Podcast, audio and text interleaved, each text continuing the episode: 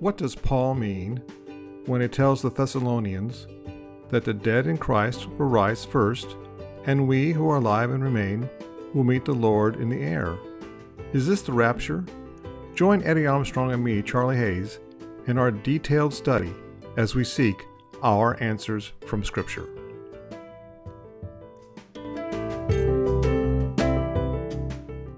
Welcome, everyone, to Answers from Scripture. I'm Eddie Armstrong and Charlie Hayes.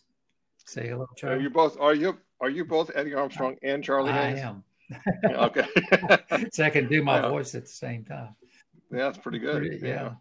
Yeah. Well, Well, we have a fun time doing this, Yeah. so I, I'm I'm hoping that we also have a great time today as we finish off this uh, this current thing we're working on. But uh, yes, we've been talking about what the rapture is not, and we're down to number five.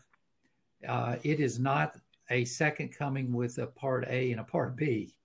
The return of Christ is a one-time event. Uh, Jesus takes us to where he is after he returns. Remember, that was his promise. Uh, that um, he says, In my house are many mansions. If it were not so, I would have told you. I go to prepare a place for you. And if I come again, I'll receive you unto myself, that where I am, you may be also. So when he comes, he takes us back to where he is. So that's a one time event. We've kind of talked about that. We're going to talk a little more when we get into the seven year tribulation. So we'll stay there in heaven for a thousand years. We're going to talk about that too. The thousand years begins when Jesus returns. and then all the redeemed of uh, all ages, uh, they'll be resurrected if they've been uh, are dead, and the alive will meet them in the air, and we'll get to actually watch the Lord create a new heaven and a new earth.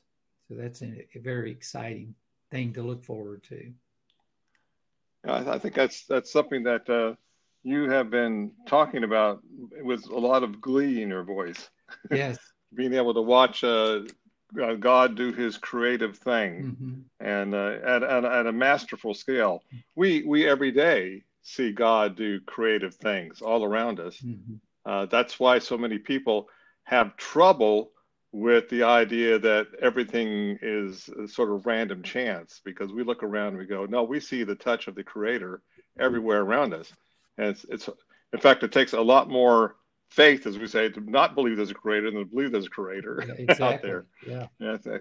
So, so, and and when he says, "I go to prepare a place for you," I think that's amazing right there too. I mean, he, but that's just like God, in that He prepared this earth for us, hmm and and then He's going to go away to prepare yet another place for us. So I'm taking it that this isn't going to be some last minute find yourself a little place in the corner with a little pillow Mhm. uh, type thing. He's going to make something that's going to be exclusively or meant just for us, as just as the earth is meant just for us. Yeah, You know? there's that uh, carpentry aspect, which, you know, Jesus building things for us to occupy, but there's also the aspect of uh, his ministry now in heaven as our uh, high priest, as our mentor, as our mediator. He's preparing us to be there as he works upon our hearts so that we long to be there and, and that when we get there, we fit right in. So he's preparing us and a place for us to occupy throughout eternity. And that just really excites me. I like Revelation Hey, 21, 1 through 3. Maybe we can use this for a little bit of discussion about this new heaven and a new earth because John said that he saw a new heaven and a new earth. But what happened to the old heaven and the old earth? It says the first you know, in our, and a our previous, our previous, our previous study, we looked at uh, uh, Second Peter three, yeah. and we saw a destructive event happen. Mhm. Right? Yeah. so, so I'm thinking that that has something to do with what happened to the old heaven, and the old earth, Yeah, it says and uh, it says that very Go ahead. thing for that first heaven and first earth had passed away. Well, we know how it passed away. It passed away at the return of Christ. He's, yep, and also there was no more sea. Now a lot of people say, "Well, there's not going to be any oceans uh, on uh, on Earth. It'll just be all dry land." Do you think that's what it's saying, or is that some kind of symbolic language? Well, there's a good reason to believe it's symbolic. Yeah. And let me tell you why I think yeah. that. I, uh, is because John was, as he's writing this, was on a island of Patmos, mm-hmm. separated from his brothers by the sea. Right.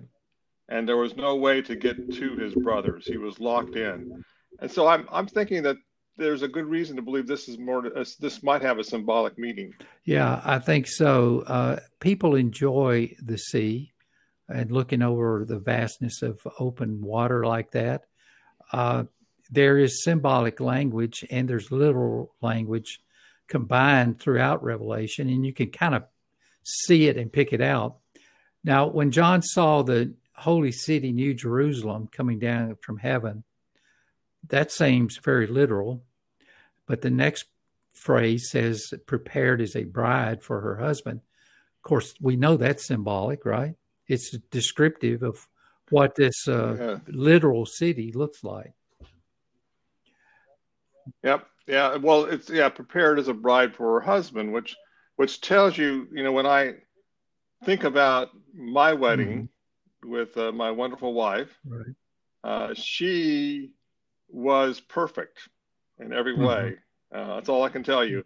I stood down at the altar and watched this angel float down the aisle. Mm-hmm. Right, so, and I think that's what that's sort of the symbology we see mm-hmm. here when we'll see the new heaven, new earth, whatever, and it's prepared perfectly for us. And in looking at it, we're going to go, "Wow, how beautiful!" Yes. How beautiful. Yeah, I'm sure it'll be breathtaking, very similar to your description of your bride, Vonda. As she came down the aisle, uh, I know that she was prepared for you, and uh, that place that God has prepared, uh, that He said He went away to, He's going to bring it down. And there's a very good description of the uh, this New Jerusalem uh, in Revelation that we could talk about sometime. But the next part of that says, And I heard a loud voice from heaven saying, Behold, the tabernacle of God is with men, and he will dwell with them, and they shall be his people. God himself shall be with them and be their God. Now, Can I amen, amen? amen and amen. amen. So this loud voice is, uh, whether it's literal or symbolic, doesn't matter. It's the content that matters here and the content is God Himself will be with them and be their God. So the presence of God will be with us, and that's exciting too. You know, sometimes the loudest loudest things ever said are said in a whisper.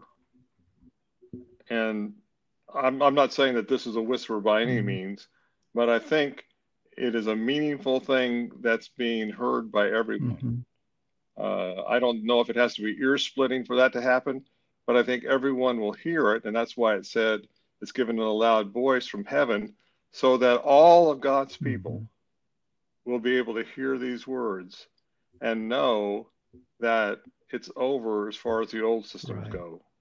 Uh, the tribulation which they went through is over.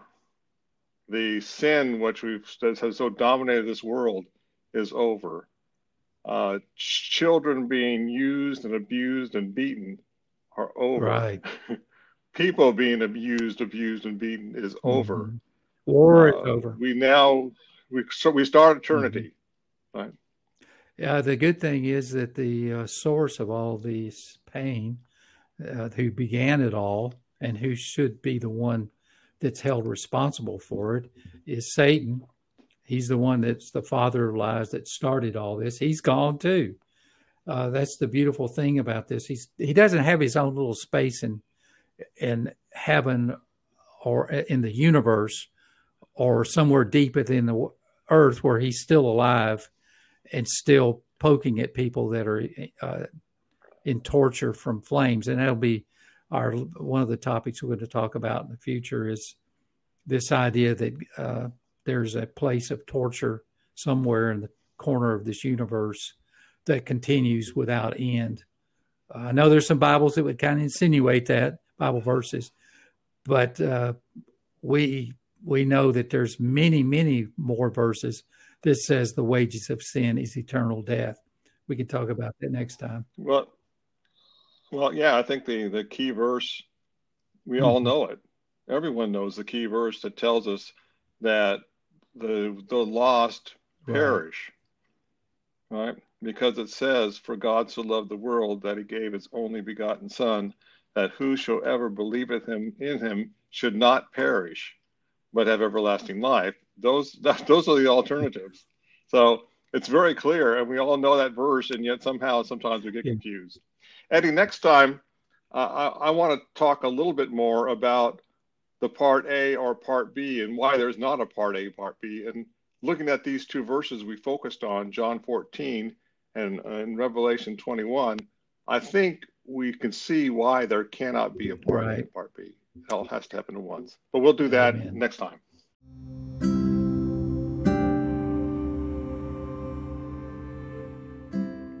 Thank you for joining us. Eddie Armstrong and me, Charlie Hayes, would like to encourage you to share answers from Scripture with a friend. We believe it will bless them. Please give us some feedback by writing us at afsepisode at gmail.com and encourage your friend to do so also. There are many useful links in the description of this podcast. Please go investigate and take advantage of them. And as always, join us as we seek our answers from Scripture.